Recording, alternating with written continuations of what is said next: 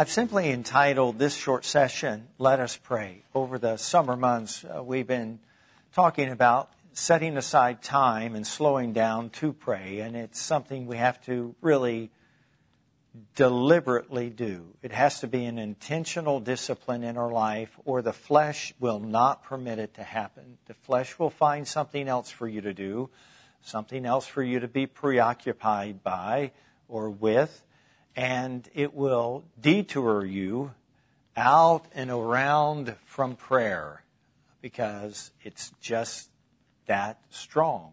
So you have to put the flesh under by making a decision and making a choice to yield or submit to the Spirit.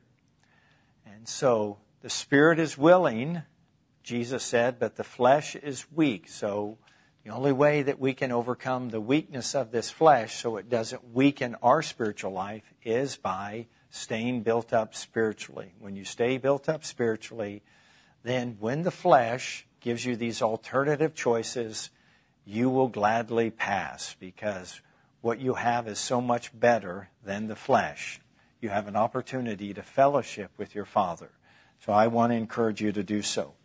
All right, Proverbs chapter 4. We're going to read verses 20 through 27. And as I've stated, we're just going to be talking about some of the things that are important for us to remember when it comes to our personal prayer life, and then I think also our times together as believers to pray, because both have value. Proverbs 4, it says, My son or my daughter, give attention to my words, incline your ears to my sayings. Do not let them depart from your eyes. Keep them in the midst of your heart, for they are life to those who find them and health to all their flesh. Keep your heart with all diligence, for out of it springs the issue of life. Put away from you a deceitful mouth and put perverse lips far from you.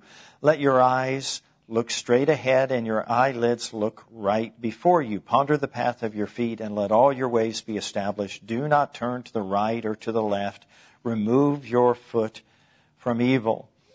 When I consider my prayer life, I think the first thing that we have to factor in is everything is built on the Word. Everything in our life spiritually finds its roots, its origin, its foundation in the Word of God. And this is what the book of Proverbs, especially this portion of Scripture, is drawing our attention to. It begins by saying, Give attention to my words. Pay attention, give attention.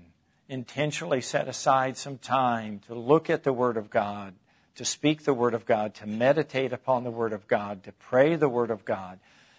Don't let yourself get diverted. Pay attention to the Word. And then when you have that foundation in the Word established in your life, your fellowship with the Father just becomes more a part of your everyday conversation with Him. It's not stretched, it's not a strain, it's not a struggle, because prayer is really bringing the Word of God back to Him, bringing the promises of God back to Him. So the more rooted and grounded we are in the Word, then we're going to have a better foundation for our time in prayer. He says, Incline your ears to my sayings. Do not let them depart from your eyes. Keep them in the midst of your heart. And here are the benefits. They are life to those that find them. In order to find something, we have to be seeking for it, and health to all their flesh. Now, because the writer of the book of Proverbs is instructing us to incline or to lean in or to give our ear to his sayings and not let them depart from before our eyes, but keeping them in the midst of our heart, we're seeing that there are some things that hearing what he's saying, looking at what he's saying, is how it gets into your heart. It's the way anything gets into your heart. It's the way anything becomes. You become conscious of anything. It's because you're looking at it, you're listening to it, and because of that, you become aware of it. So he's saying that all of these things are very, very important. Keep your heart with all diligence, for out of it spring the issues of life. Put away Or put aside from you a deceitful mouth and put perverse lips far from you. Let your eyes look straight ahead and your eyelids look right before you. Ponder the path of your feet. So, as I just summarize a few of these words of instruction, I think we have to think about what we're thinking about sometimes. Because if the enemy can get us thinking about things that we shouldn't be thinking about, or meditating on things we shouldn't be meditating on, then he can really begin to cause us to get into a really unhealthy place, emotionally or relationally or any other way. So we have to really ponder, we have to consider the path of our feet.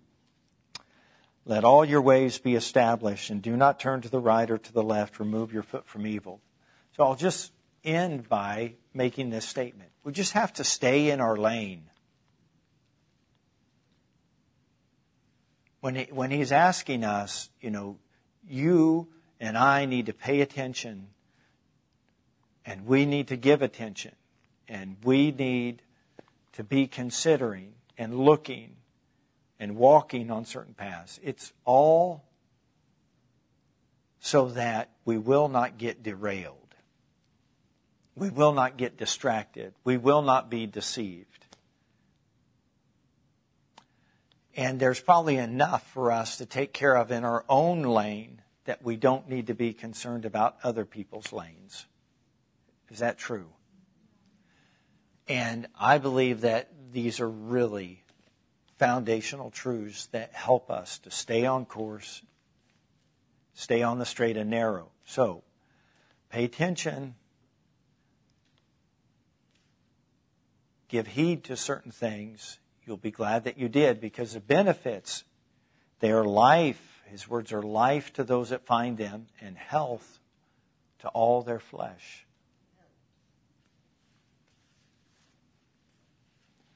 All right. Another reading out of the book of Philippians. If you'd go to the New Testament and Philippians chapter 4, some other great words of instruction for us. Rejoice in the Lord always, verse 4. Again, I say rejoice. There's a refrain there. There's repetition. Rejoice in the Lord always. Again, I will say rejoice. Let your gentleness be known to all men. The Lord is at hand. Be anxious or don't worry about anything, but in everything by prayer and supplication with thanksgiving, let your requests be made known to God. And then here's the provision. And the peace of God, which surpasses all understanding, will guard your hearts and minds through Christ Jesus. Let me go over verse 6 and share something with you that has helped me immensely throughout the years. Be anxious for nothing, but in everything by prayer and supplication with thanksgiving, let your requests be made known to God. So he's saying don't fret or have anxiety about anything. Now the Lord wouldn't ask us to do something unless he gave us instruction on how to do it. He's not just asking us to stop something. He's asking us to start something. He's asking us to rejoice and to continue to rejoice.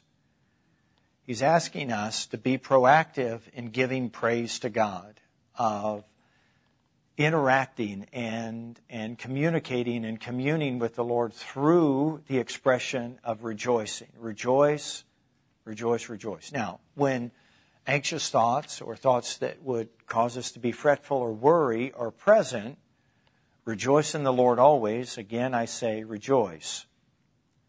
Rejoice. Keep rejoicing. There's much to rejoice about. Let your gentleness, your meekness, your temperance be known to all men. The Lord is at hand. Be anxious for nothing. Now, this is what he's going to ask us to do. But in everything, by prayer and supplication with thanksgiving, let your request be made known unto God.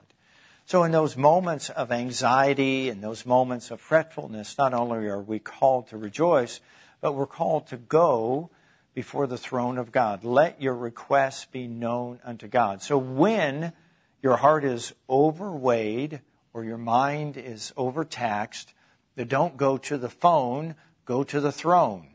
Don't call somebody and start telling them about all of the things that are weighing you down, slowing you down, causing you to have difficulty because they're not going to be able to help you. They might sympathize with you, and if they're a good brother or sister, they're going to say, You know what we need to be doing.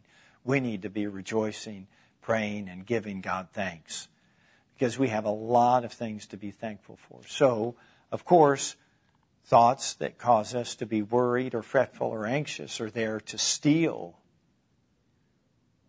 the joy that we have in the Lord and trying to prevent us from going into the presence of the Lord.